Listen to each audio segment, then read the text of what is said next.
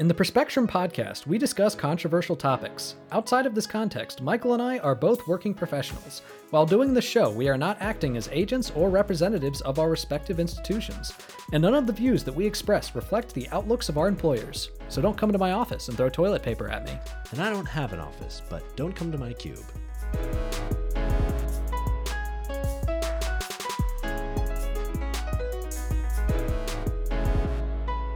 Hello and welcome to the Perspectrum. I'm Michael Bloom.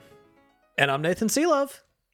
Tonight we have a really super exciting episode. So we'll start off our first segment by talking about uh, the former now president of uh, I guess he's kind of, kind of still in office. He hasn't been he's not out of office Yeah. yet, but he's Lame not going to be re- yeah, a lame duck president in Brazil, Jair Bolsonaro. And our second segment we'll be talking about inflation, but not in the way that you might be thinking. Um, we're kind of going to take a different, slightly different angle uh, looking at inflation.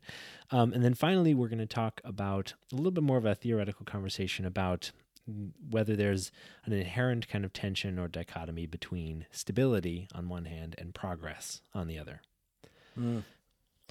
Speaking of progress, but lack of progress, Michael, what are the COVID numbers? Man, I'm so glad you asked. So, I, I a quick disclaimer: I'm in a mess this week, but apparently so has COVID data, because in like reviewing like worldwide COVID data from a few different sources, there were like a lot of weird discrepancies, kind of hmm. independent weird discrepancies. So I am not including the worldwide COVID numbers this week because I don't think some of the data that's being reported, at least this most recent week, is accurate. Things like total count over time going down across like a couple sources, which like is not possible because how's that how's that possible? so Yeah. no worldwide COVID numbers this week, but US COVID numbers don't seem to have those same discrepancies. So we'll talk through those. All right. So so far in the world, we've hit 99.4 million total cases in the US. Average daily cases over the last week have been 23,000, which is down 15 from, percent from 27,000 the week before. In terms of total death, we've hit 1.095 million, with average daily deaths over the last week of 177, which is down 11% from 199 the week before. And then in terms of vaccination, we've hit 79.97% of the US population with at least one dose, with 68.35% with a second dose of the vaccine. Each of those is up a couple of a tenths of a percent from the week before. Um, so, pretty much just the same kind of consistent progress we've been seeing uh, for a while on vaccination rate. Speaking Yeah. of consistent progress, and I actually kind of mean it this time, Yeah. let's talk about the Brazilian election.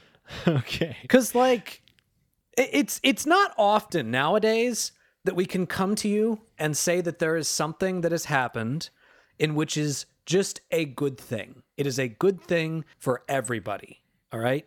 And it's not often that we can say that the left has actually had a victory. Mm. Now it's it's in Brazil, but it's still a victory. But can I just say, like, the more I learned about this, the more I was like, oh my God, like, this is so similar to the US. Like, Yeah. just what is going on here is so is so crazy. But so let's let's just first of all lay the groundwork for like kind of what's happened, um, and then maybe we can talk through some of those comparison points. Yep. This year, uh, Brazil had a presidential election, and the incumbent president Jair Bolsonaro um, ended up losing uh, after a runoff election. So initially, in the first round of voting, there were a, a number of different candidates. Um, the two front runners were Luiz Inácio Lula da Silva, or who goes by Lula, um, and Jair Bolsonaro.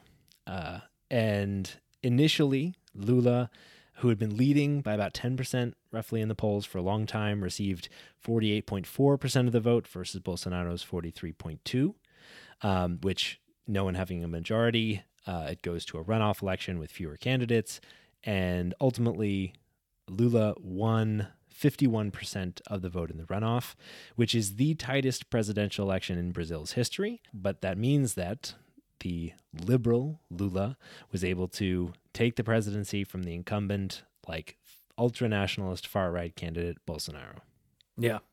one thing I think we should point out is that 2% represents 2 million votes. So Mm.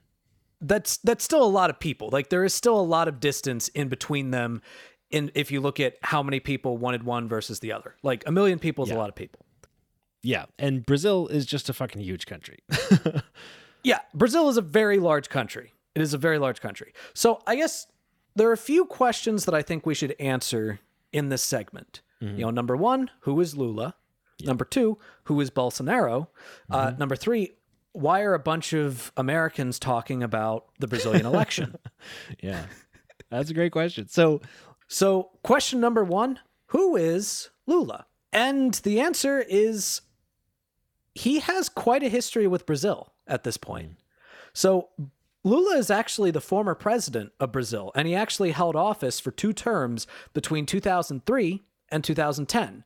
And he left office with an approval rating of 80% that's crazy. which is pretty damn impressive. And hmm. during his time in office, he governed as a leftist. Uh, he expanded social security programs. He protected the Amazon. He expanded family assistance programs. He raised the minimum wage. He grew the economy. He expanded trade with other countries. His programs lifted millions of Brazilians out of poverty and his policies specifically expanded the country's middle class. This guy was super popular. Yeah, And then in uh, 2018, he was arrested. Why, you might ask? He was arrested on charges of corruption. Now, apparently, during his administration, there were charges that uh, the uh, the Workers' Party, which was his political party, had been paying bribes to political officials. Um, and there was like a multi-year criminal investigation into dealing with their uh, with bribes of some state-owned oil company. But here's the thing about that. First off, he maintained his innocence the entire time, and second off, there were a lot of discrepancies in the actual trial Hmm. and it was widely accused of biases against Lula. And that actually led to, in 2021, to uh, the charges not just being dropped, but being annulled yeah, by the Supreme Court of Brazil. And again, what the reason why they did this was because they found that the judge in the case, the, the judge that had tried the case, had been biased against him. So it was complete bullshit. yeah, yeah. It also stopped him from running in the election that year, which is the year Bolsonaro won. Yeah. So, yeah, originally sentenced to 10 years in prison. Um, Yeah. and ultimately having that annulled, which like I think that's important to call out the difference to your point, Nathan, between like annulment and like, you know, some other kind of, you know, Yeah. a suspension of a sentence or something like that. Like unlike a pardon, for instance, this is an acknowledgement that there was something wrong with the trial that convicted him, resulting in an outcome that was not consistent with, you know, innocent until proven guilty. Yeah. And look, if you've listened to the pod, you know that I have no problem with calling out corruption, whether it's Yeah. from someone on the left or someone on the right. Um, I will I will rant to uh, until the cows come home about corruption and I will chastise anybody regardless of how much I might agree with them on other political views. This was a bullshit accusation. This was clearly a bullshit accusation. Um, on top of that, let's let's look at let's let's go back even further. Let's look at his background. He started off as a leader of the Steelworkers Union, and um, he helped to organize strikes during the military rule in uh, the late 1970s. So in Brazil, starting after a coup in uh, in 1964, there was a military dictatorship in the country of Brazil between the years of uh, 1964 and 1985. And in fact, he actually helped create the Workers' Party, which would go on to help draw up the uh, the Brazilian Constitution, which was inevitably which was eventually ratified in 1988. So, not only was this guy a strike worker who stood against a military dictatorship, he helped to create the new constitution for the country. This guy is a country builder. Yeah. yeah, totally. And like you know how often countries get like especially like young democracies get built they establish a constitution and then the first president just like or like the Yeah. first like the first person who's very popular like just remains in office or like you know Yeah. Yeah just becomes the new authoritarian this guy didn't Yeah. do that and he raised 10 like millions of people out of poverty and grew their economy like those are all real hard you know check marks in my book Yeah. And I would also like to point out, and the, to sort of transition into talking about Bolsonaro, whereas Lula fought against the military dictatorship and actually organized strikes against it, when Bolsonaro took office, he actually reinstated commemorations of the 1964 coup that deposed the democratic the at the time the democracy that that had been established the democratically elected president and lasted for 20 years. All right. He commemorated that coup, which was a change in policy. And on top of and and let me let me just let me just give you some numbers for that military dictatorship. So during the time, during that time period, uh 4,841 elected representatives were removed from office. An estimated 20,000 people were tortured holy shit and 434 people were either killed or disappeared. And to further drive the point home, you know what Bolsonaro's biggest problem with that coup was? what Quote from a radio interview in 2016 quote, the dictatorship's mistake was to torture but not kill. jesus fucking christ That's his problem with the military dictatorship. So, So he looks at the two thousand. He looks at the twenty thousand number of people that were tortured, and he was like, "Ah, fuck, man, that should have been twenty thousand people that were killed. What the hell, Man, guy?" Kill rate is just way too low. You can't keep a military dictatorship. I mean, four with that low hundred and thirty-four people like that. Them's rookie numbers. Yeah, man. You think that he might have been signaling some authoritarian tendencies here? potentially, potentially. Potentially. Okay, so Jair Bolsonaro, former army captain, you know, president uh, in this most recent term, notorious far right, ultra nationalist, authoritarian candidate. Fascist. Uh, fascist, yes. Well, far right authoritarian equals fascism. uh, racist, sexist, homophobe. Yeah. um, can I? I just, I just want to read some shit that he said. Yeah, let's. Can I, yeah, can I just like, yeah, just I, I need, I need you all to understand how fucking horrible this man is. yeah, All right. Like Michael talked about how um you know he he he compared what was going on in America to what was going what what what happened here in Brazil kind of like the like the Biden versus Trump election versus the uh the Bolsonaro versus uh Lula election and there definitely are parallels but I think one important distinction is that Lula is much better than Joe Biden and Bolsonaro is much worse than Donald Trump much worse. and you know how much I hate Donald Trump. I do not fucking say that lightly. Yeah, So, some things that he has said, all right, in a speech that he made, um, and this is, let's see, this is, this was in 2017. In a speech that he made, he was talking about this, this settlement in Brazil that had been founded by the descendants of slaves. So it was a primarily black settlement. He said, quote, they do nothing. They're not even good for procreation. He compared black activists to animals who should go back to the zoo.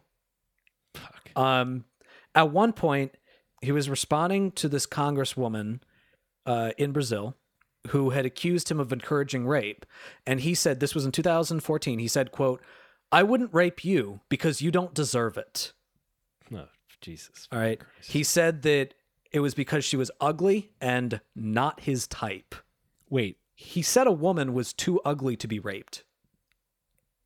Also, like, isn't not your type supposed to be not the type of person you're attracted to, rather than like not the type of person you would rape? If you have a type of person that you would rape, that's a that means you think Yeah, about that raping means people that, that too means much. You, that means that you rape. That means that you're a rapist. yeah.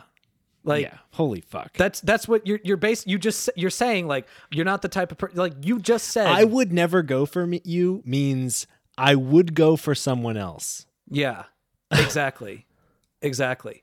Uh, in a interview with Playboy in 2011, um, he said that he would quote would be incapable of loving a homosexual son.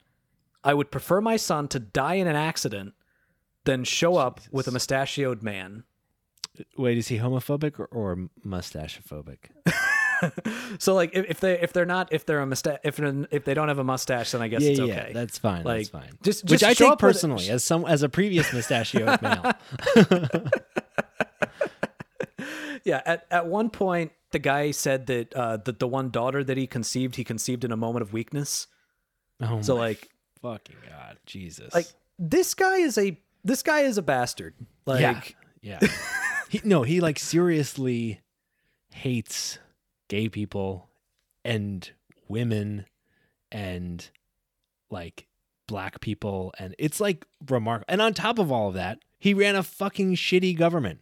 yeah, like like not only really is he a terrible government. person but like also like he was intent on developing the amazon rainforest like encouraging logging and development of the forest and you know that's a big risk because 60 fucking percent of the amazon rainforest is in brazil yeah, and according to satellite imagery um, under his administration the amazon rainforest shrunk by 17% oh, and there are parts of the forest that now emit more carbon dioxide than they absorb.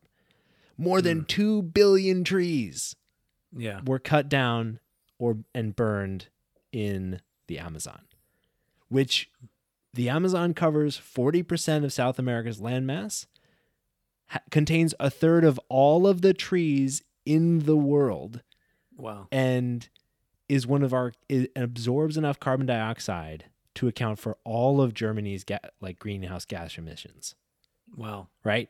When it's healthy. And so like the fact that he's under his administration it's shrunk by 17%, he's literally putting the entire globe at risk, Yeah. affecting like like climate because the amount of moisture that these trees like hold in like affects precipitation all over the continent.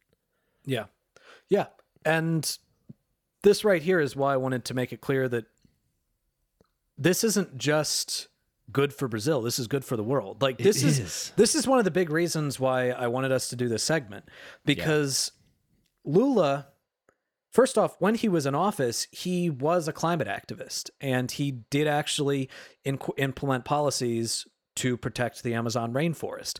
Bolsonaro just said field day motherfucker. Yeah, seriously. Yeah.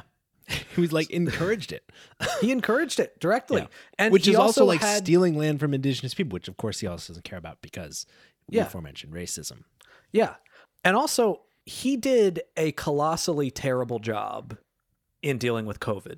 Yes. So, you know how we're always talking about the number of deaths in the United States and how, like, we had more people die in our country than any other country in the world? hmm You know who number two was? Brazil. oh man. And to to be fair, uh, that is total deaths, not deaths per capita. Mhm. So I I think it's it's important to be fair and go ahead and look at the per capita numbers. If we're looking at per capita numbers, and this is in the entire world, all right. So the United States was 15th, Brazil was 17th, as in terms of highest amount of deaths per capita. And to, to put into perspective, because it's also important to note that if you're looking at countries that are super small, a few deaths can completely skew the numbers. All right? So to to put into perspective, one of the countries that is ahead of us in terms of uh, that was ahead of I mean us as in the United States and Brazil in terms of per capita deaths when it comes to COVID was San Marino. Hmm. 119 people died. Yeah. Like I don't honestly I'm not even We sure gotta- where San Marino is, but yeah, we got a like only problem. Yeah. but like only 119 people died, which means that it's it's a very it's a very small population. All right, um, versus like over a million people dying in the United States and almost 700,000 people dying in Brazil. So he was a colossal failure in Brazil, and there were a ton of corruption scandals uh, with, with with regard to the the handling of COVID, in which um, there were actually some arguments for taking legal action against him, which might actually happen when he's when he's out of office. I don't know. But he was a he was a colossal failure. He was horrible for Brazil. He was horrible for the economy. So naturally, he had Donald Trump's full support. yeah. So so one of the things that we should call out is like the reason he's under investigation for his COVID response is because they just didn't fucking roll out vaccines. Despite Yeah. like despite the fact that companies like Pfizer was like coming to them and saying like, "Hey, do you want vaccines? Anytime. We could do we could do vaccines anytime." Send them like over like 80 emails or something like that. And what they ended up doing was paying 10 times the originally quoted price to an Indian pharmaceutical company related and and the reason they told they paid 10 times more than the price that was offered to them is because his government were getting kickbacks. So like they're literally delaying the distribution of vaccines because of corruption. The crazy thing is we know that people in Brazil wanted the vaccination. Like hmm. so if you if you look at like the graph of the United States vaccination uptake, right? It like spikes pretty fast up to like 40%, right? And then it slowly goes up over months and months and months to where we are now in, in the high 70s. In Brazil, once they got the vaccine, it went from like 0 to like 70% in like 3 months. Wow. Yeah. That's insane. And then went from 70 to 80% of the population over the next few months. So, like, they really wanted the vaccine, and their government just fucking failed them because of Yeah. corruption. So, like, there was a Senate um, pandemic parliamentary inquiry, inquiry, which found that the Brazilian government could have reduced coronavirus transmission by 40%, saving 120,000 lives if the Bolsonaro government had not resisted like basic disease prevention measures like masks, vaccines, and social distancing. Yeah. They just they fucked it up so bad that they like basically killed 120,000 people. Yeah. So it's no wonder that he lost. Yeah. And interestingly enough, and you know, stop me if this sounds familiar, but in the lead up to the election, he basically tried to tell everybody that if he loses, it's only because of fraud. Yeah. Like the only way you could possibly lose is because of fraud. At one point, he said that there were only three possible outcomes from the election either he gets arrested, he gets killed, or he wins. Mm hmm. All right. It's fucking crazy. He stated that fucking crazy. he stated that only God could remove him from office. And basically, his entire time in government, he's been laying the foundation to undermine checks and balances on his powers, right? Repeatedly casting doubt on the elect- the voting systems, including a very Trump move of claiming that his 2018 election, where he won, was rigged against him because he didn't win in the first round, right? He didn't win by enough. And so as a result, it must have been rigged against him. So he's been like, it's like, it's clear that similar to Trump, he's been laying the groundwork for challenging this election for years. Which is interesting because he didn't end up doing it, which is good. Good is job, good. bro. It is good. But, which like- is, yeah, which is really important because he had like the military on his side. yeah. And the police. Yeah. And the police. Exactly. So and a lot of people that took to the streets to to try to protest, to to, to like block traffic and shit. Um so so basically what happened after he lost was he went into his room for two days and just sulked. like I'm not even I'm not even making that up. He literally just like there were 48 hours in which nobody heard anything from him, and the report said that he was just kind of sitting in his room, just like fuck my life. um, and then he comes out after sulking for two days, and he's just like, "Well, I guess I'm gonna respect the Constitution." And that's like all he said. Like he didn't directly concede. He didn't say like this was a free and fair election and congratulations for winning, but he said that he would respect the Constitution. And there was a a a spokesperson for him came out and basically said that he had he had talked to him and he said that it's over. Yeah. So it doesn't look like Bolsonaro is actually going to um, to contest it. Uh, he told members of the Supreme Court it's over. Um, he he told his supporters basically like you know, you're he's like, "Yeah, you're you're protesting injustice and all that, but like I mean, it's it's done. We're Yeah. yeah. So his his his vice president also came out and said there's no point in crying anymore. We lost the game. Um, So it does look like he is going to go quietly, and they have started the uh, they have started the transition proceedings. Yeah. So at least, ironically, interestingly enough, in this specific area, he might be better than Trump. Yeah. So that brings us to why should we care in the United States? And the biggest reason why we should care in the United States is because think about all of the things that I read about what he said, the type of person that he was.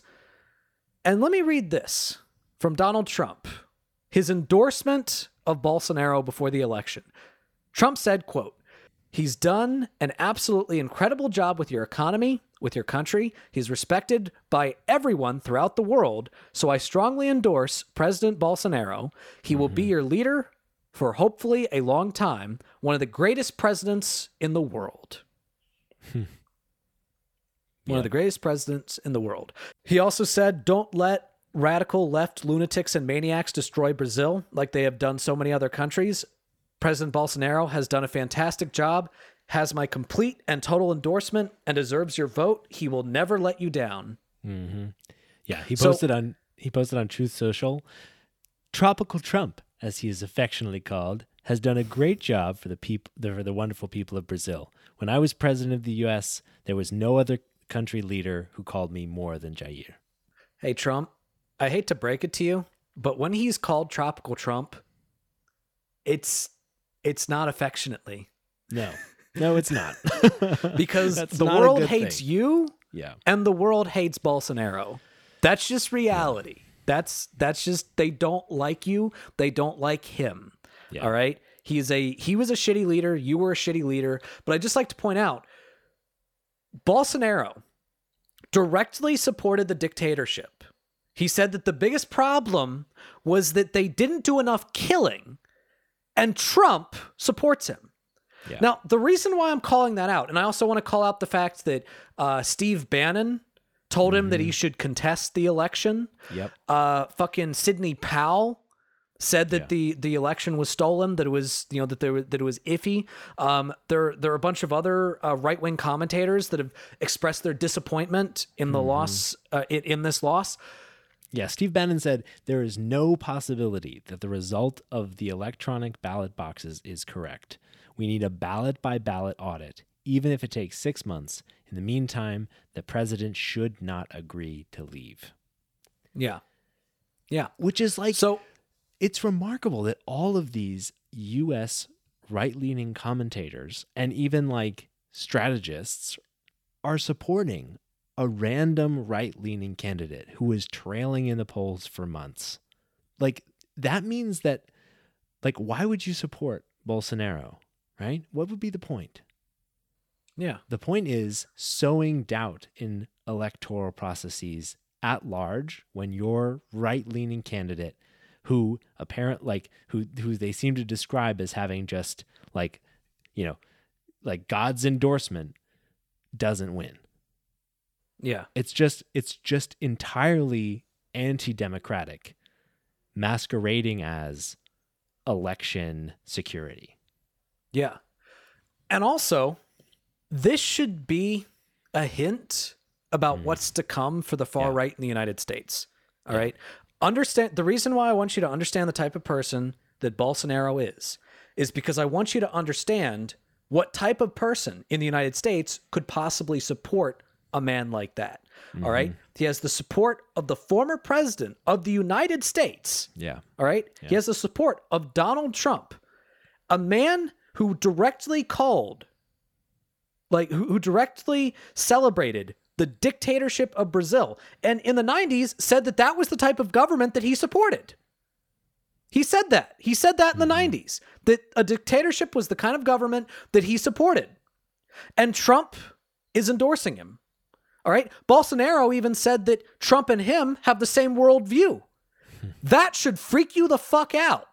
Yeah. Because we've always said that Trump is a fascist, and he is. He finds more subtle ways of being a fascist, and he's not a fascist to the same extent that Bolsonaro is a fascist, but he absolutely has ambitions for that. He's giving that some funny ass looks. So I, I want to be clear. I'm not saying that the average Republican in the United States is is secretly wanting to be like Bolsonaro. But I want you to understand that far right leaders, people like Donald Trump, people like Steve Bannon, people like Sidney Powell, those far right leaders in the United States, they're telling on themselves. Yeah.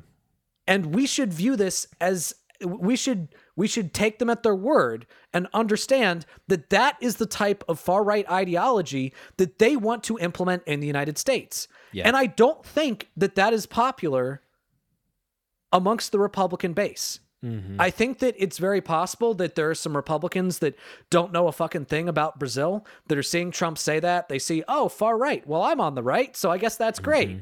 We need to be clear when we're talking about that form of far right, we are talking about something that is beyond the Overton window, even the within the skewed right-wing politics of the United States. Yeah. That that is that is far to the right of the Overton window in the United States. All Yeah. right. Totally. And we're and Brazil is very lucky that uh, Bolsonaro had one thing that Trump doesn't have, and they were very unlucky that he has another thing that Trump doesn't have. They were very lucky that he had restraint.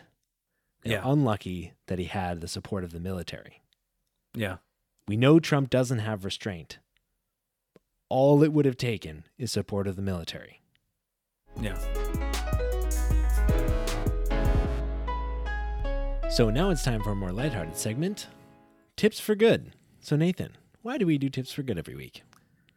Well, Michael, I'm so glad you asked because we do tips for good every week because you're a real tough cookie with a long history of breaking little hearts like the one in me. That's okay. Let's see how we do it. Put up your hands. Let's get down to it. Hit me with hmm. your best shot. Come on and hit me with your best shot. Wow. I would never hit you. Aw, thank you.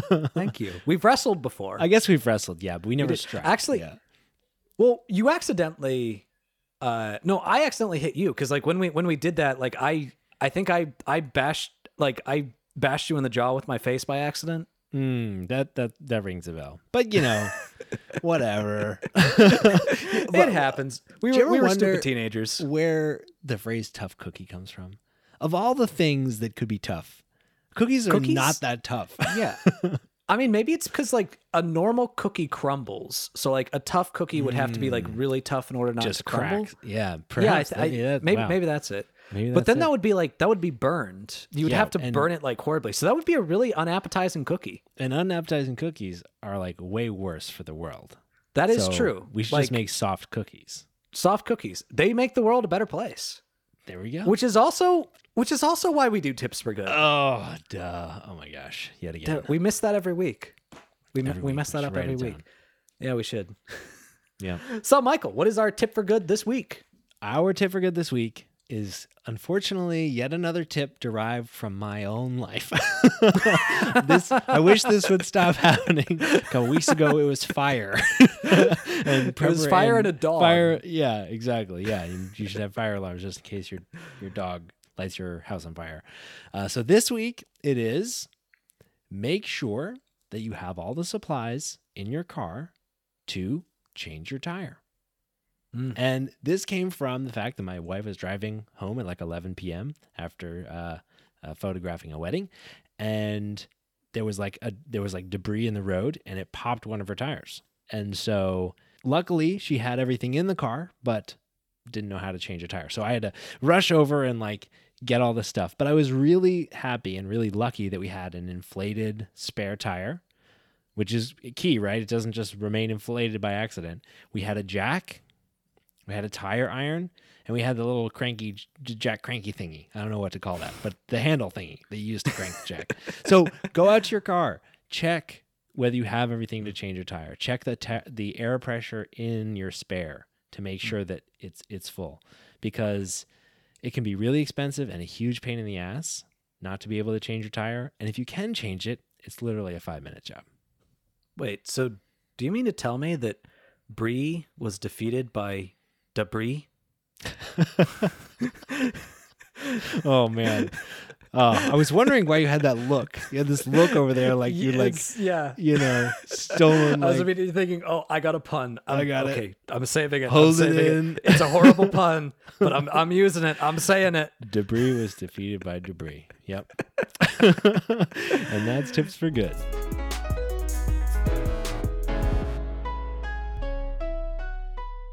So, in the 12 months ending in September 2022, the US had an inflation rate of about 8.2%, down from a high of like 9.1% in the 12 months leading to June.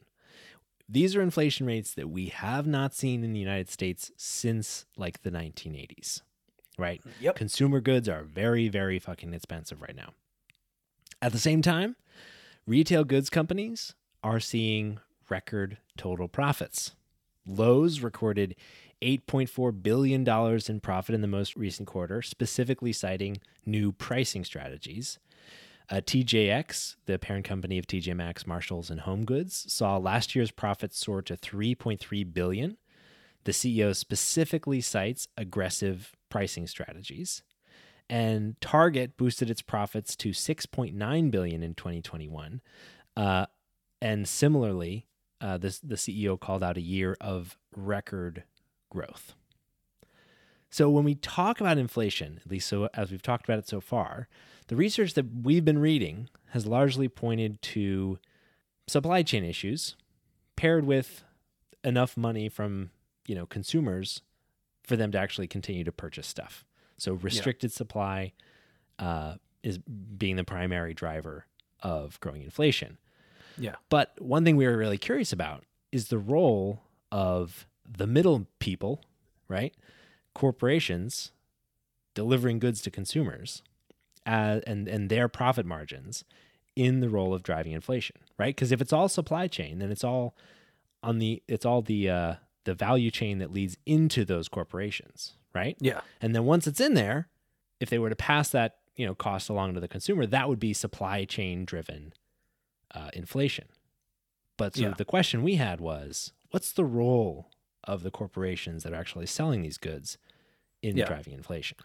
And this has become a talking point among a lot of leftist circles, and it's been starting to be talked about more within the actual elected Democratic Party as a major contributor to inflation and potentially an explanation. Yeah. So I spent a lot of time reading about this, and what's interesting was I kept so I kept finding articles that were supposedly debunking that claim. Hmm. All right. I would find an article that would say, you know, the left claims this or Democrats are claiming that it's, you know, it's uh it's greedflation, but economists are all saying that that's not true. And I'm like, "Okay, economists. Okay. What are the numbers?" And it's like, "Yep, they say it's not true." Okay. And I'm like, oh, I said, "Okay, article, but can you tell me what the numbers are?"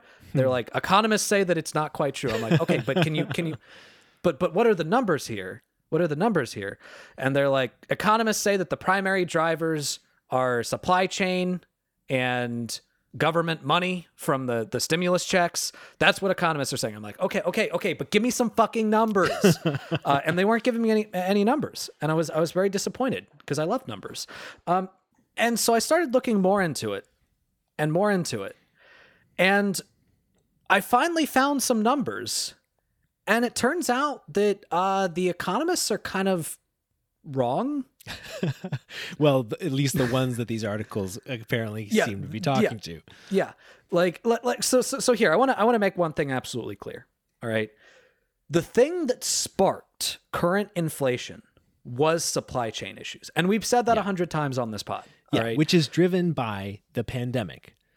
If Yeah. you remember, like we broke this down pretty early on. I think like very early on in the pandemic, we were like, guys, yeah, just so you know, temporary slowdowns in production as a result of anticipating a recession and scaling back, or as a result of workers getting sick, can have huge downstream impacts.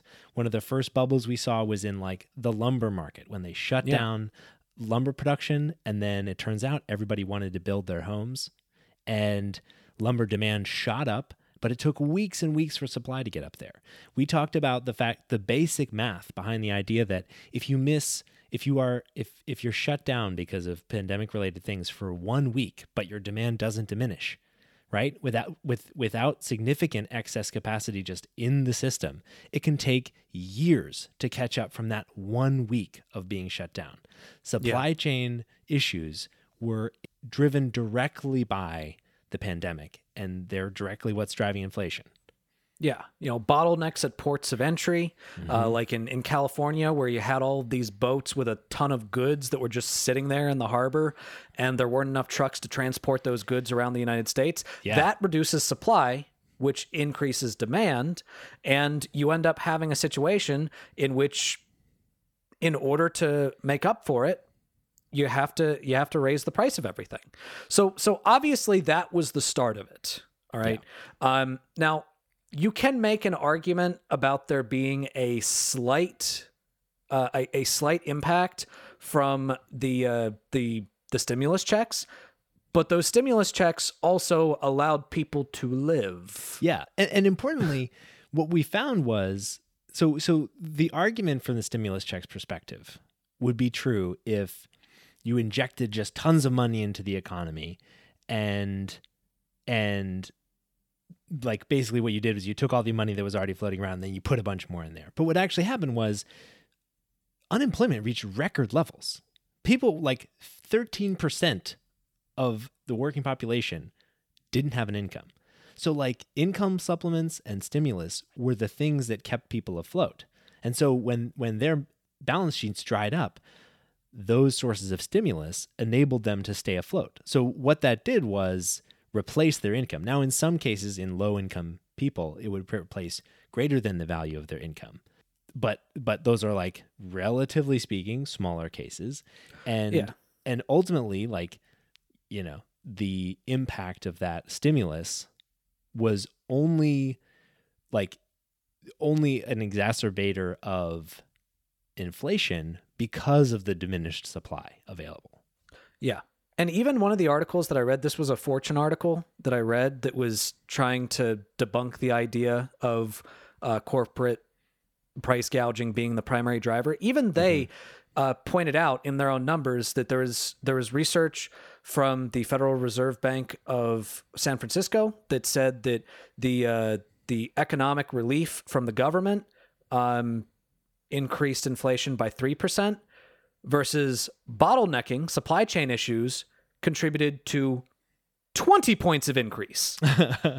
so no, no, 3%, it was all Biden and his 20%. so like even even this article that's, you know, that's trying to um, focus on those specific things as the drivers and not corporate price gouging, uh, they had even this article admits like yeah, it it's much more to do with that supply chain.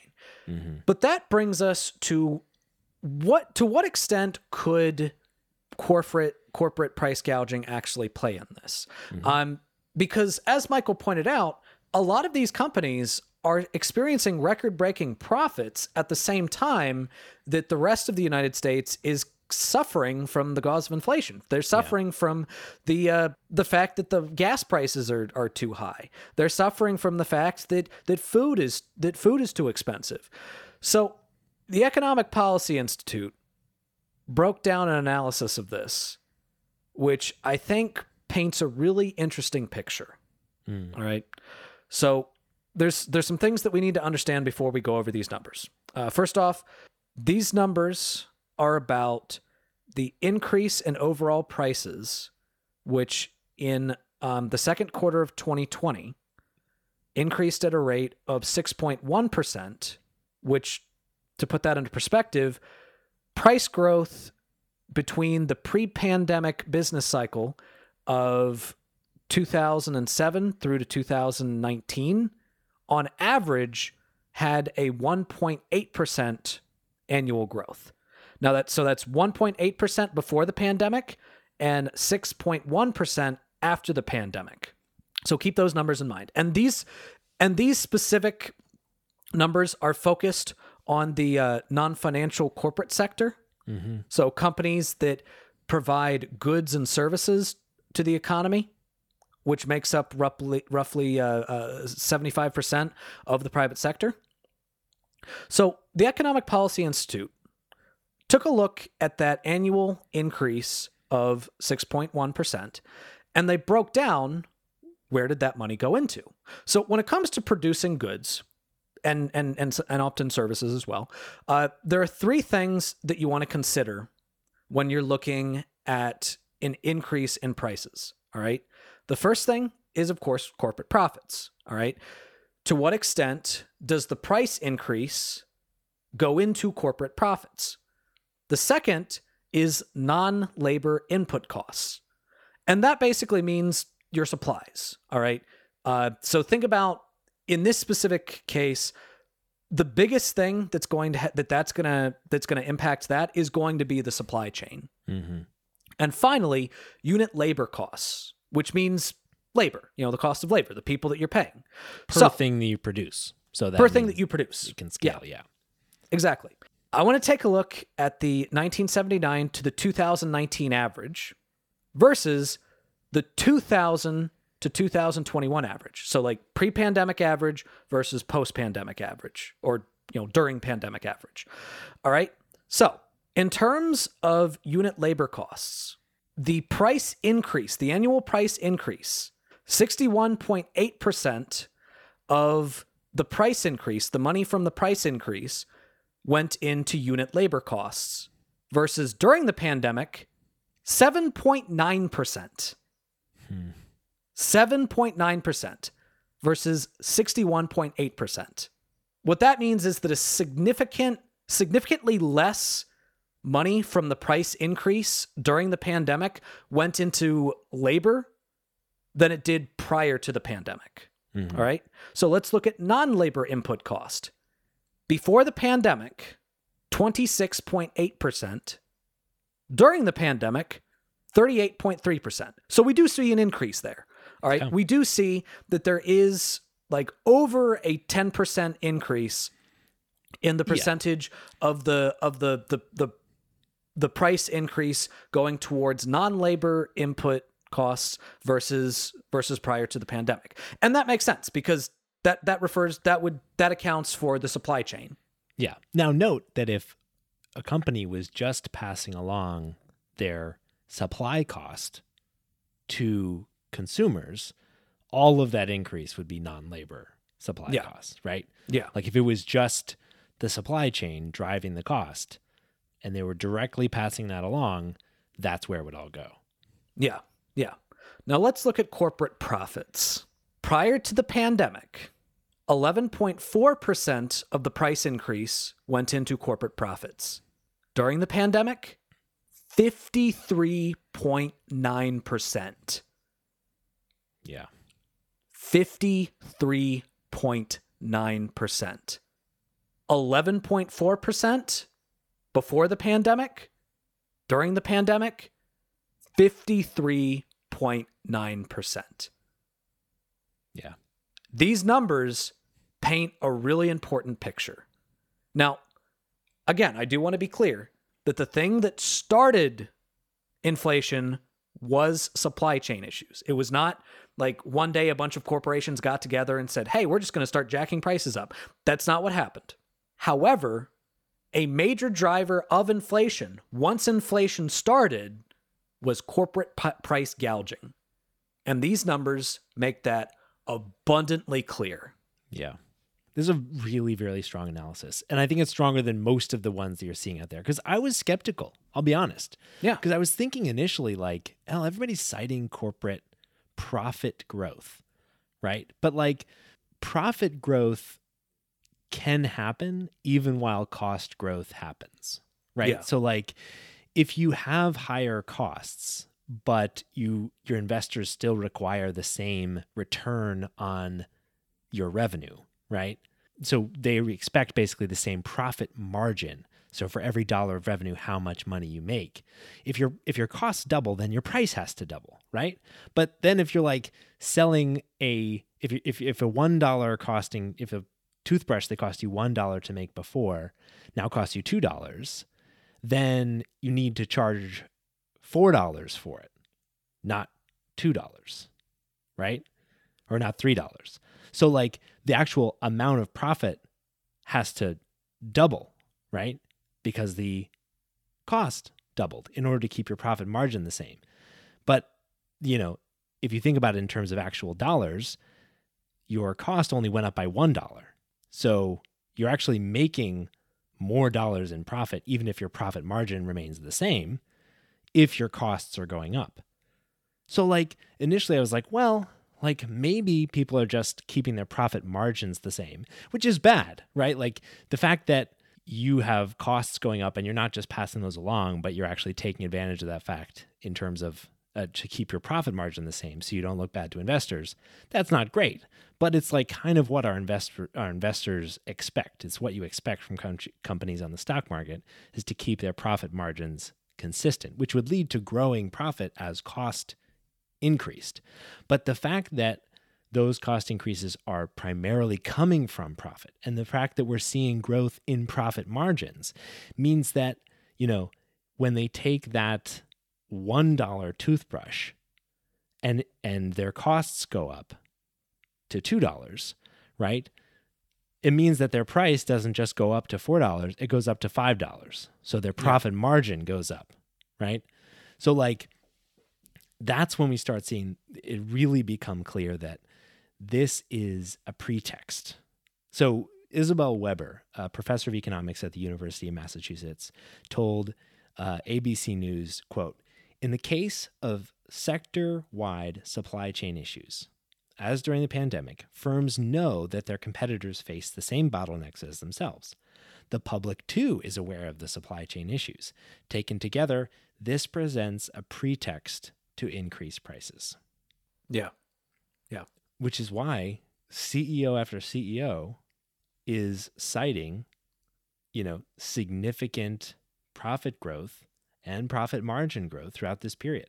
So, an analysis by, analysis by the Guardian of SEC filings found that uh, for 100 U.S. corporations, so 100 of the largest U.S. corporations, they found that the the median net profit increase went up by 49% last year relative well in like the most recent filings versus the the the quarter before. Yeah. 49%. This also flies in the face of the common claim that I've been seeing float around on the right about how one of the drivers of inflation is the fact that all these companies are uh, raising wages in order to try to attract workers that don't want to come back to work because of the pandemic. Yeah. But again, I, I, I point to I point to those numbers that I read earlier in terms of unit labor cost.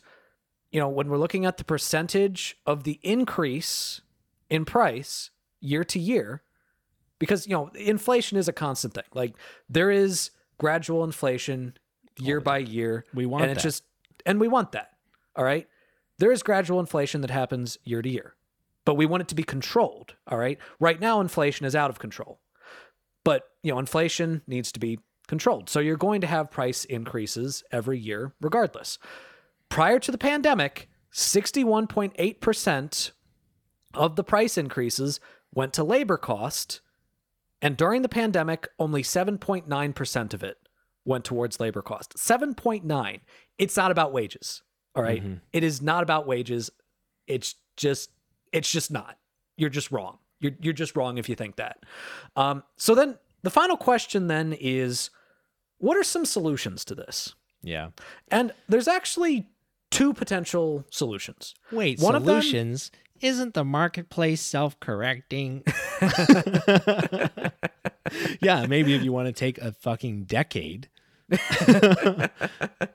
yeah, and even then, you know, it's and um, then it's not. Yeah, and then it's probably not going to be after a decade. Yeah. Um, but yeah, so the first solution, and this is the solution that I've been seeing the most attention given. This is a solution that Joe Biden actually recently came out in favor of, and that's a windfall tax. Mm-hmm. Which is actually something that has been done in uh, various other European countries. Uh, the United yeah. Kingdom did it. Yeah, um, and sometimes you can do means, it on like a temporary basis if you're yeah. not ready to commit to, you know, a, a, windfall tax forever. Yeah, which would probably make sense in this case. Um, it seems like that could be a decent solution. All right. Some of the some of the counter arguments uh, about that are if you do that, they'll raise prices even more. But again, the more that they raise prices, the higher that percentage becomes, or Yeah, at least the higher not a very the higher argument. like the the more money ends up getting taken. Yeah, Um, exactly. so that doesn't And really- So, so a windfall tax basically is taxing profit above a certain amount, right? Or profit Yeah, margin exactly. above a certain amount. Yeah. Exactly, exactly. So then the idea would be take that money and redistribute it. all right. So that way, like that would disincentivize them from increasing the prices as much. So it would be very likely to lower prices actually. Yeah. Um, and it would also provide additional revenue to potentially help everybody else actually benefit from that from from that profit. Mm-hmm. I mean, you know, you always talk about a rising tide lifts all boats. Well, buy more Lift people boats. you know, that only I mean, as Jon Stewart said, that only works if everyone has a boat. So take that money from the rich and buy more people some boats. Um, but that is a short-term solution. Mhm. And I think that one of the things that a lot of people, a lot of Democrats, a lot of people on the left, I think are missing in this conversation is the root of the problem. And the root of the problem is the fact that we have decades of corporate mergers. We have decades of corporations consolidating with each other. We have decades of monopolies being developed over time.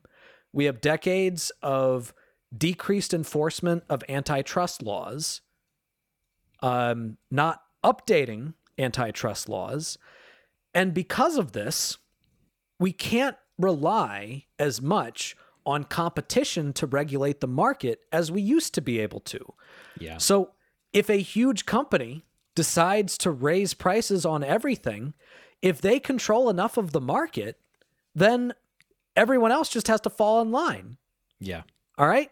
So because there's so many of these markets have power concentrated in just a few companies, you end up having a system in which competition is not actually allowing the market to regulate itself, Mm-hmm.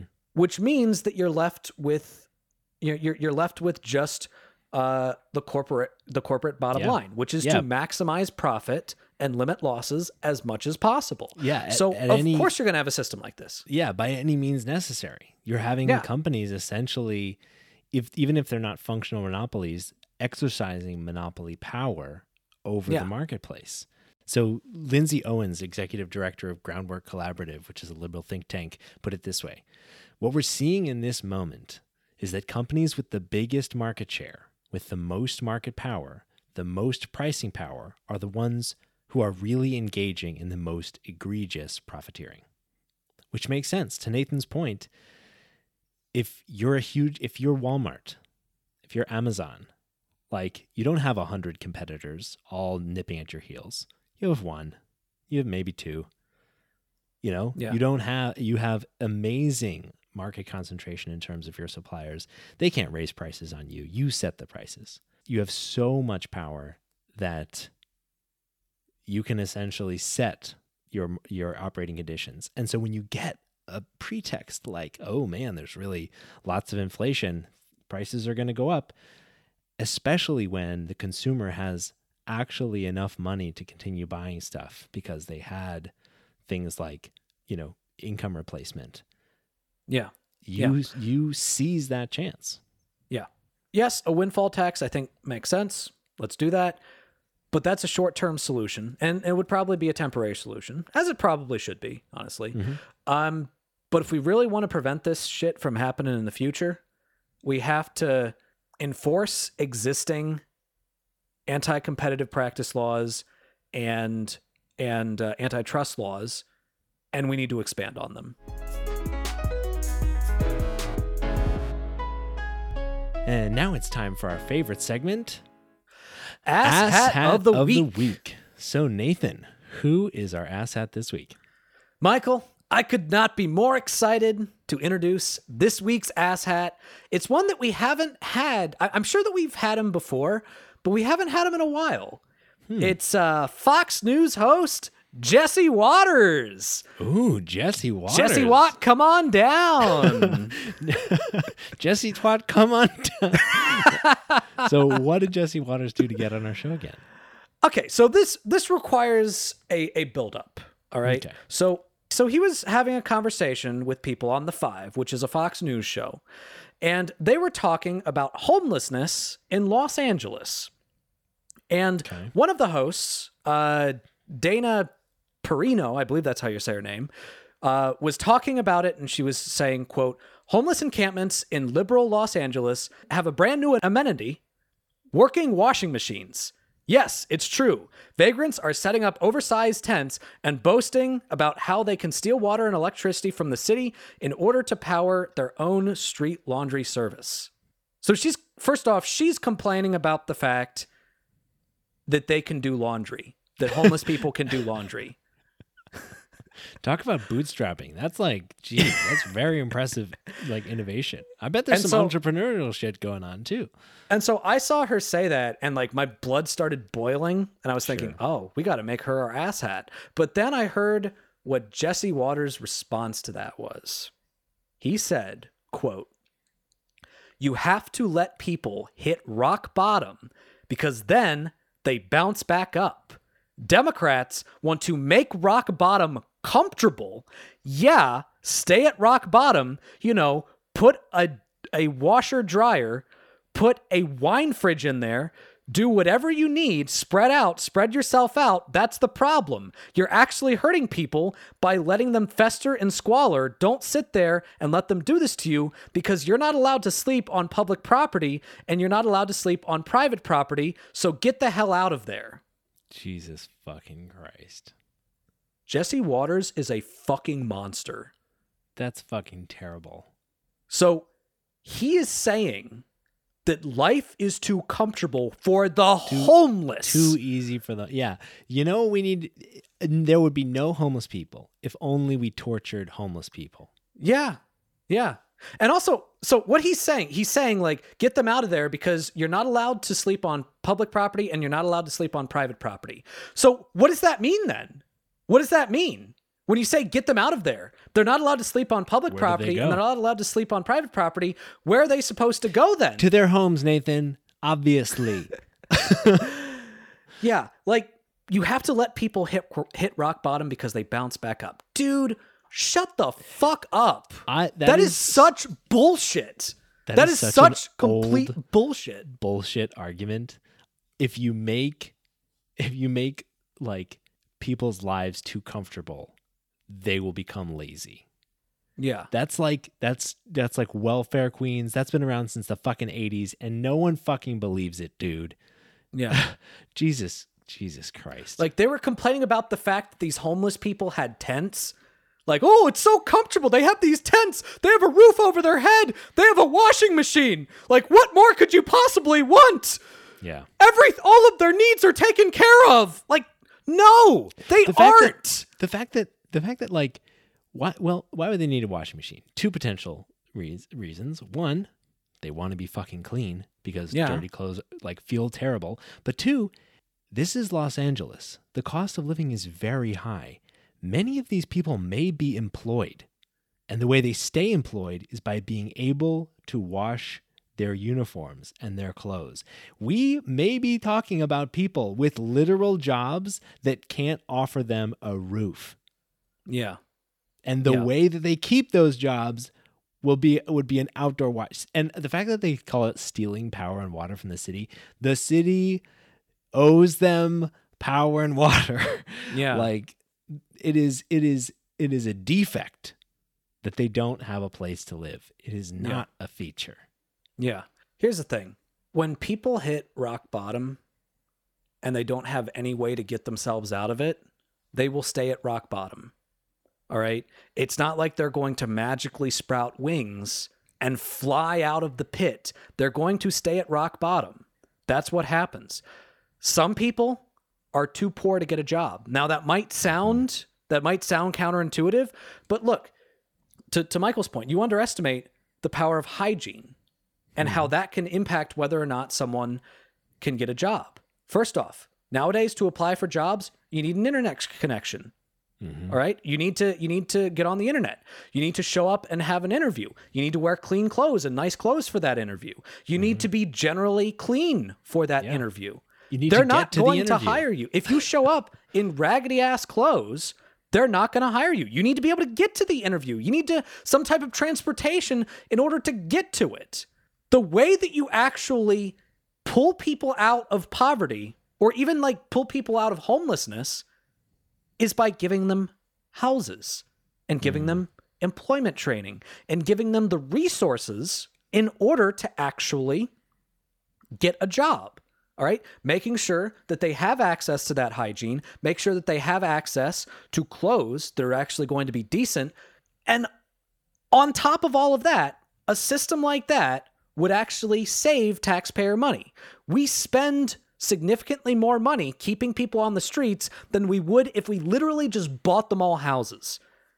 And you have the fucking audacity to accuse Democrats of trying to make it so comfortable for homeless people that they will just want to stay there. They will just want to stay homeless because they have a tent, they have a they have a washing machine, and apparently what you said like they they have a wine fridge, which I mean look, look, if, you're saying like I get a free wine fridge, but I have to trade my house, uh, I'm sorry, no deal. I love mm-hmm. wine. Yeah. You know, I'd love a wine fridge, but I ain't trading my fucking house for that. All right. People want to be able to do better than that. All right. Yeah. But they don't have the opportunity to do it. They don't have the opportunity because you can't just pull yourself out of rock bottom. And a rich asshole like Jesse Watters looking down at his nose at these people just demonstrates how fucking elitist Fox News is. All right. They always posture as being anti elitist. They always posture as being these, you know, oh, we're, we're for the little guy. No, you're fucking not. And I'd like to point something else out. I don't want people to hear this and think, oh, classic Republican. Because you know what? Republican voters, not like Republican elitists like Jesse Watters, not Republican elected officials, all right? Republican voters, look this up, statistically give more money to charity than Democratic voters, which proves that Republican most Republican voters don't think this way about Yeah. charity, that don't think this way about homeless people, about the poor. Now, the, the the most common argument that I've heard when I've talked to people on the right about this is the idea that, uh, I- of course, I want to help the poor. Of course, I want to help homeless people. I just don't think the government should do it. I think we should be doing it through charity. But that's not what Jesse Watters is saying. He's saying just leave it, leave them as is, make it as uncomfortable for them to live as possible, and you know, hopefully one day they'll be miserable enough to sprout wings and just fly. All right. Classic guy does not rep- Nathan. This this guy does not represent what the Republican voter actually thinks. All right? He's an elitist. And somehow he's been able to convince people that he is for that he is for you, that he is for the average conservative voter. He hmm. has contempt for poor people. All right? The very people that again, Republican voters actually do more on a personal level in order to help. This guy is not fucking with you. Yeah. Nah, you're just a soft liberal. You think that the best way to give for someone to have something is to give it to them. Well, actually, Nathan, the best way for someone to have something is to take everything from them. so, congratulations to Jesse Twat Watters for being this week's Ass, ass hat of the week.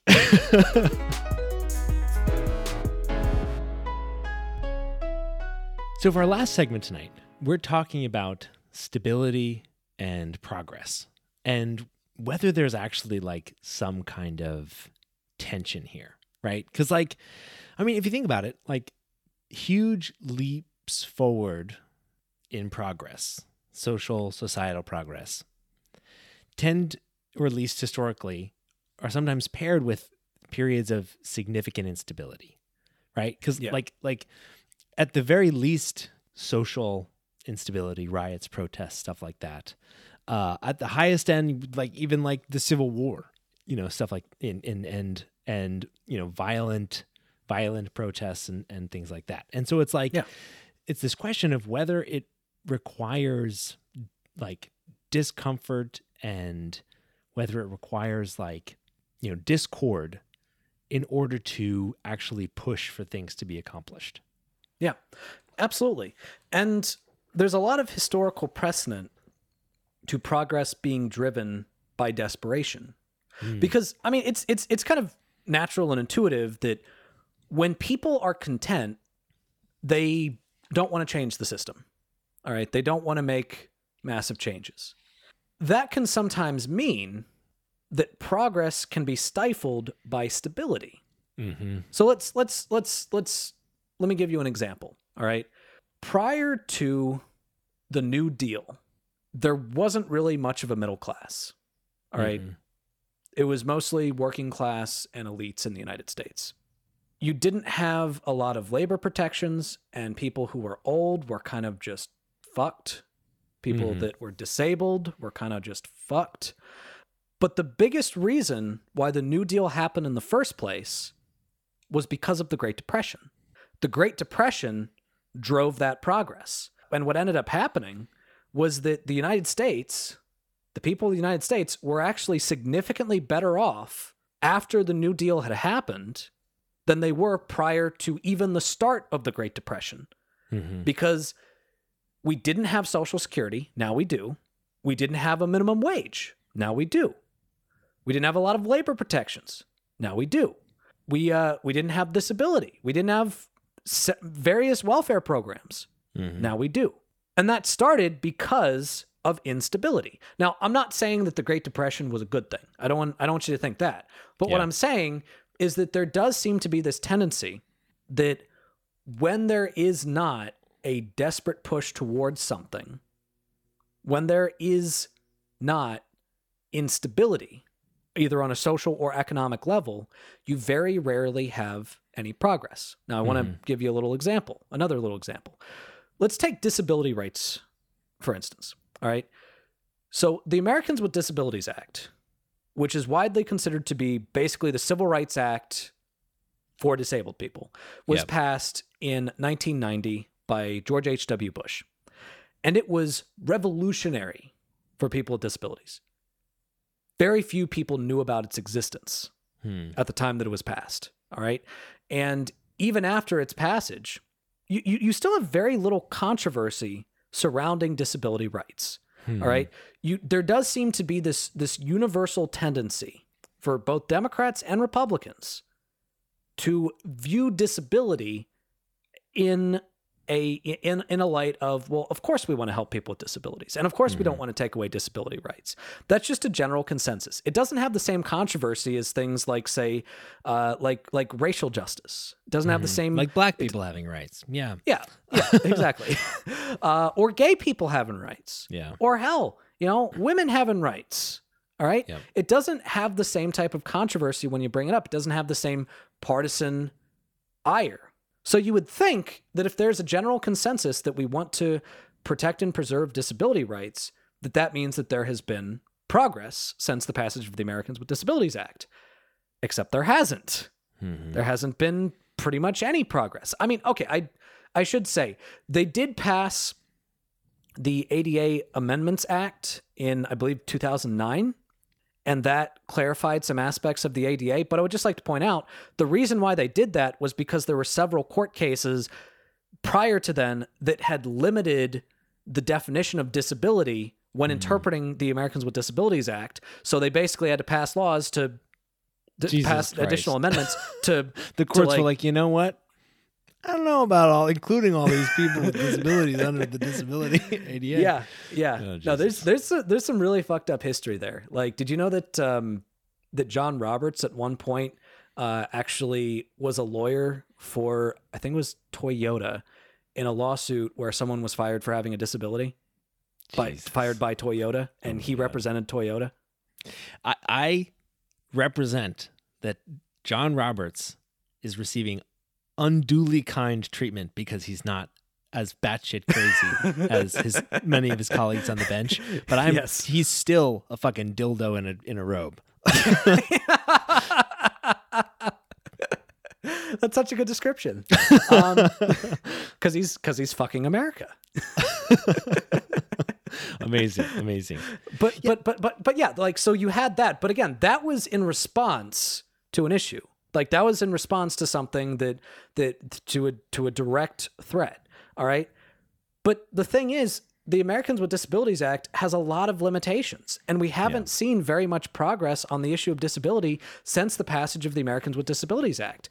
And a huge reason, arguably, for that is because our view on disability has been stable.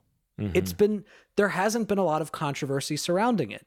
And when you have stability, you don't have pushes for progress. Now, keep in mind, stability means a stable status quo. But if the status quo is flawed, then it's not necessarily worth defending. Yeah, I, I totally agree. Uh, There's like, there's, it's so interesting here because it's very tempting to think that, and I think I'm sympathetic to this point of view that, like, yeah, if we're going to make any progress, we have to have instability. History points in that direction, right? Like, Yeah. we fucking, est- the United States, the most innovative form of government up to that point, was created as the result of a revolutionary war, right? Yeah. We freed black people in the United States as a result of a war. Like Yeah. the basic basis for the middle class was created as a result of the largest economic depression In the like, world. in the world prior to or since. Yeah. Like the Civil Rights Act of 1964 passed like driven by the civil rights movement and and like like concerted efforts and protests. Like yeah. it's And not just that, but but videos of Yeah. black protesters having the shit beat out of them yeah. by by racists in the South, which kind of forced like what what Martin Luther King referred to as the moderate whites uh, to take a stand. Yeah. and you know a lot of the so-called moderate whites saw that and were like, I can't be for that. Mm-hmm. So you got to be for the Civil Rights Act. Yeah. And so in, it's really in in every single one of these examples, until we cross the canyon, until we get on the other side of that the the tough like that difficult period, it's worse for everybody. Right? Like the reason the inciting thing, the match the thing that kicks off the the historic event that causes the turning point towards progress in these in these cases is desperation. It's things getting so fucking bad that we can't you can't stand even a little bit more of it, right? Yeah, And that means that things were too bad. That's Yeah. bad. you know, like and so and so it's really it's to your point about like when you said like, well, I don't want to say the Great Depression was good, but it led to all these good things.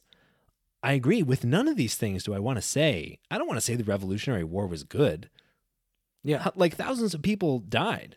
I don't want to say the Yeah. Civil War was good. The outcome was good, but like the thing wasn't good. So it made me it made me think like why is why does it seem like the only way to bend towards progress is like misery? And I think it's because the only way to force the hand of the people in power who tend to be the people benefiting from stability is to force the hand yeah, to to do the forcing. And so it's it's interesting to think about that in rel- in in contrast to the type of progress and progressivism that we talk about because it's the only way out of the horrible misery that is the driving force behind all this progress. yeah, Like the only thing to do is to is to actually for the people in power to actually give a shit Yeah. about the people that aren't necessarily in power and the people that are miserable to dr- to push that envelope to prevent everybody from suffering even more unnecessarily so we can get beyond that so we can get to the other side of the canyon to where we are actually making progress Yeah. And I would also like to make another important point. Sometimes that desperation goes in the wrong direction. yeah Right. Sometimes uh, instability, which leads to a demand for more change, leads to leads in a terrible direction. I gave the example of the Great Depression in the United States. It led to the New Deal. In Germany, it led to Hitler. Yeah, seriously. Yeah, like all the time. Yeah, of course. Like it's it's so interesting to think about. Like, sorry, we fucked up your country because often all the U.S. did is poked and prodded things to get Yeah. worse and worse and worse, and then boom, authoritarian dictatorship. Boom, Yeah. Sharia law. Like, like there's no. There, you're right. You're absolutely right. We shouldn't pretend like the misery and instability naturally results in actual progress. It's just the it's just the spark that ignites something that hopefully goes in the right direction. Yeah. But we can avoid that.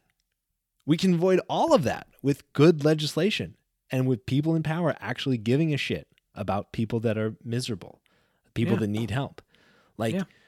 you could just you could just skip that step and But go straight to making things to. better. But we like won't. that's the I thing. mean, yeah, We're probably not going to. that's the arc of history. Yeah. The thing is, the last time we were in a position where we could have had a ton of progressive change, Yeah. it was in 2016 after the Obama years Mm. when people were still hurting from stagnant wages.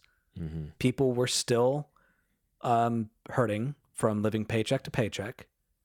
And you had an appetite for Bernie Sanders because like he came out of nowhere and you know gave Hillary Clinton a run for her money, but you also had an appetite for Donald Trump, hmm and then it ended up going in the direction of Donald Trump. Yeah. and so we kind of missed our chance for any type of progressive change. Yeah. Um, and the same thing happened in honestly, the same thing kind of happened in 2020 because people were desperate from the pandemic for something else. hmm And again, there was an appetite for Bernie Sanders. There was still a bit of an appetite for Trump, but less so because people were tired of how badly he had fucked up. Yeah. You know, but of course, Biden ended up winning. And I think part of that was because people had experienced the instability and they saw him as like more stable. Yeah. Um, but at the same time, like we did have an opportunity to create a lot of progressive change, and we did Yeah. kind of blow it by picking Biden. Now, again, Yeah. he he beat Donald Trump, and that's good. And again, I, I I would like to point out that in terms of policy, Biden has done better than any other United States president in my lifetime hmm there's a lot that he has done that has been good and there's some there's some landmark changes that he has made but there's so much that he hasn't done Yeah. all right that he Yeah. that he promised to do and that we And- probably would have much more progress on And it we really if we need. had yeah and that we really Yeah. need i mean again healthcare we talked about this last week he kind of just abandoned the public option which the public option doesn't even go far enough but at Mm-hmm. Least it would be something at least that would be that would be a big important change so sometimes we get desperate we go in the wrong direction and we kind of miss our shot Yeah. I went and I wonder how much of it is just a problem of like foresight. Like the fact that the Yeah. near term is easier to see than the long term. Yeah Like it seems like it's pretty inevitable that if you keep making things worse for certain groups of people, like it will drive instability and ultimately there will be a spark that causes significant unrest. Right? So it's like, okay, even if you view it in the worst possible terms of like giving up power, like wokeism is like helping power, like helping spread out who has power or whatever. Like even if you do it in the worst possible terms, it's either do it now, voluntarily, slowly on your own terms, or do it later in an incendiary event that is of historical significance. Like white slave owners of the South, wouldn't you have rather? I mean, if we get rid of, if we pretend that Lincoln wasn't replaced by a fucking like, like racist in sheep's clothing who is like trying to, you know, destroy Reconstruction, but like, like, wouldn't the slave owners in the South have preferred like letting their, like freeing their slaves to having the South destroyed? yeah right? Like if if if Jim Crow hadn't been a thing kicked off by, you know, what's his name, President Johnson, um, like they would certainly have preferred to unravel that horrible institution on their own economic terms. And I'm not saying that would have I'm not saying that that's like the the good thing or the better thing. I'm saying that's an argument for telling the people in power to loosen their grip on the reins because yeah otherwise they'll be wrenched from you. Yeah. So at the very least, like, like, but I don't think people can see that far ahead. Yeah. And this is a point that I think that we've made before. Like I've made the point before that if you want to save capitalism, Yeah, you have to in, you have to implement social democracy. yeah, You have to because people can only be pushed to a certain point. All right? Mm. People will only suffer from lack of health care to a certain point. People will only put up with a certain level of income inequality, and eventually it's going to go beyond the tipping point. When it was Bernie Sanders, that was us asking nicely. Yeah. All right. When we say give us Medicare for all, that's us asking nicely. When we say raise taxes on the rich, that's us asking nicely. When we say have free college tuition, that's us asking nicely. Mhm. All right.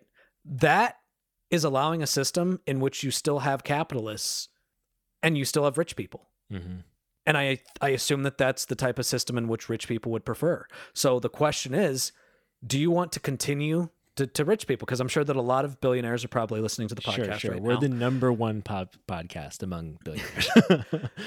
the question is, would you rather pay a little bit more in taxes, uh, only own as much wealth as you can spend in 10 lifetimes instead of 50,000 lifetimes? Or would you rather continue to push people to the breaking point and lose it all? Because that is where we are heading if you continue this shit. You want stability, and you have a vested interest in maintaining it. And now we will end our show as we usually do with our highlights. So, Nathan, what's your highlight this week? My highlight this week is that it's informative speaking week for my students. And I always like informative speaking week. Like I've just I've just seen a lot of really good speeches, learned a lot of really interesting stuff. Uh, did you know that um that Australia waged a war against emus? Emus? Yeah. They like there was a whole war against them because they were like they were a, an invasive species and like they waged a war and they kind of they kind of lost. Like they were straight up trying to shoot them on the battlefield, but they were running so fast that they couldn't hit any of them. Oh my god, Like that's amazing. I know. That's so cool. I love informative speeches. that's pretty cool. I like. I Yeah. wish. I wish that I could. Uh, I had students that would just teach me stuff. That sounds really Yeah. fun. Yeah. What about you, Michael? What's your highlight? My highlight is perspective. Um, so this coming weekend is my my very close friend's uh, bachelor party.